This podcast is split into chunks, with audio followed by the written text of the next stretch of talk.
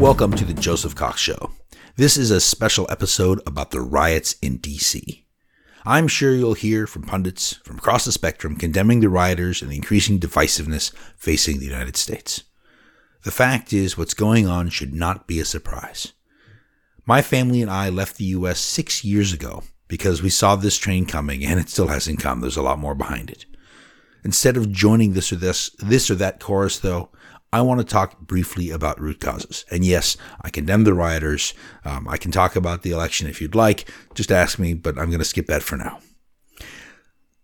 I'm not going to blame the internet or social media for what's going on. After all, lots of places have the internet and social media and are not going through this sort of transformation.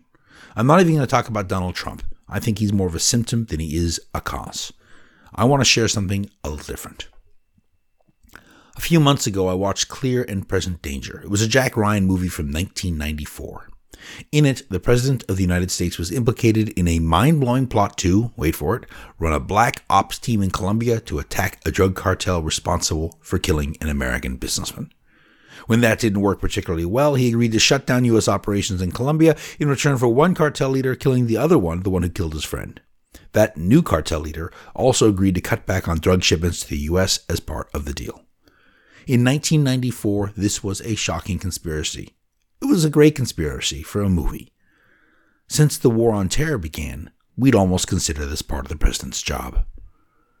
The power of the federal government and the executive of the United States has been steadily growing for a long time.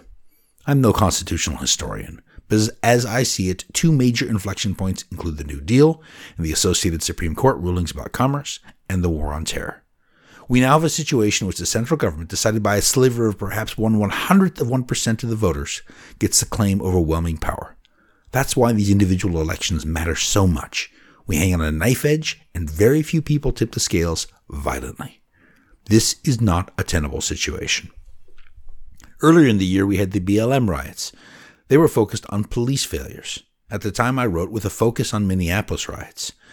Quote, in 1790, the United States had a total population of 3.9 million people. The government was devolved into multiple states and cities, with the federal government limited in its powers. A simple reading of the Constitution suggests a government with taxing and monetary powers that enable the unification of communications and commerce, that managed foreign policy, and that oversaw some aspects of justice. Everything else was devolved.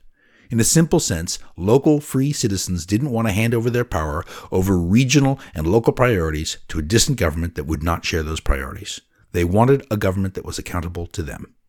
At that time, Virginia was the largest state with 747,000 people, of whom only 455,000 were free.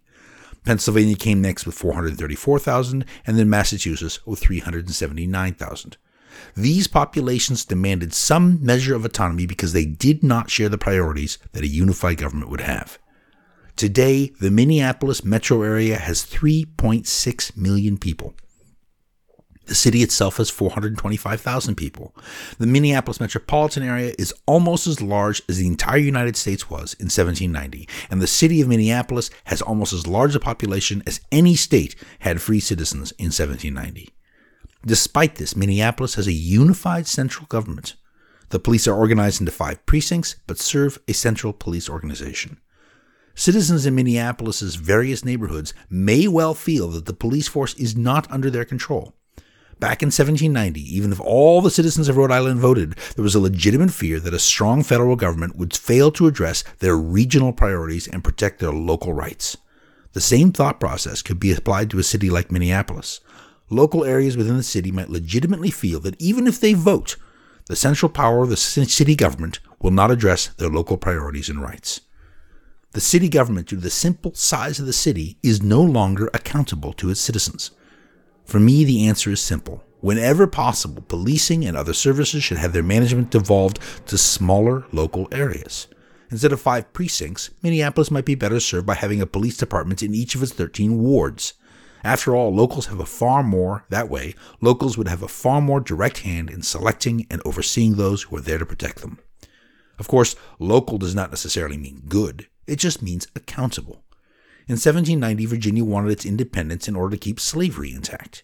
In order to address this, regional, state, and federal bureaus should exist to investigate local civil rights violations, corruption, organized crime, and other threats to the proper operation of a local police force.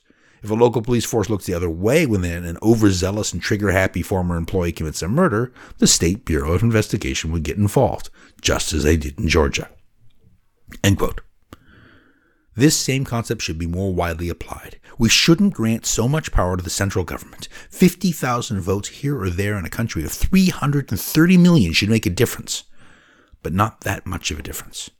Today, we have a president who can order the execution of a person anywhere in the world, possibly excluding the United States. The president can do this and nobody would be shocked. In fact, presidents are doing it all the time with drone strikes. The president can make a deal with one terrorist leader to kill another and cut back strikes against U.S. targets in return for a U.S. withdrawal, the Tom Clancy scenario. And the only people shocked would be those on the other side. The House and the Senate have enormous powers. The U.S. government spent $6.5 trillion this year, almost $20,000 per person. With that kind of money floating around, the risk of corruption is huge. And with that kind of money floating around, the value of a few Senate seats in the presidency is enormous. Even the Supreme Court becomes more important. This is why over $830 million were spent on the two Senate races in Georgia alone.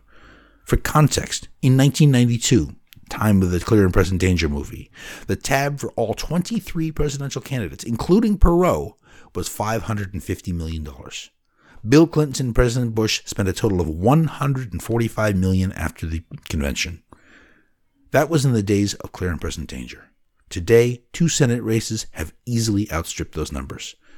The fact is, this heavy emphasis on central power introduces severe oscillations throughout U.S. society, particularly in politics.